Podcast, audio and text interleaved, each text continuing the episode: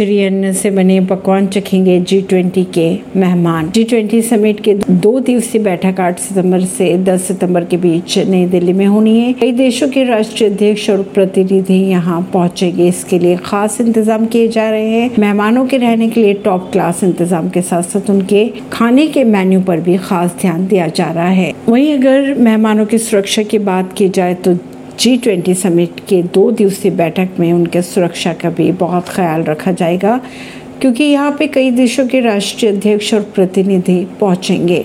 इसके लिए खास इंतज़ाम किए जा रहे हैं। एक हज़ार कमांडो का सख्त पहरा रहेगा। दिल्ली पुलिस के जवानों की तैनाती भी की गई है।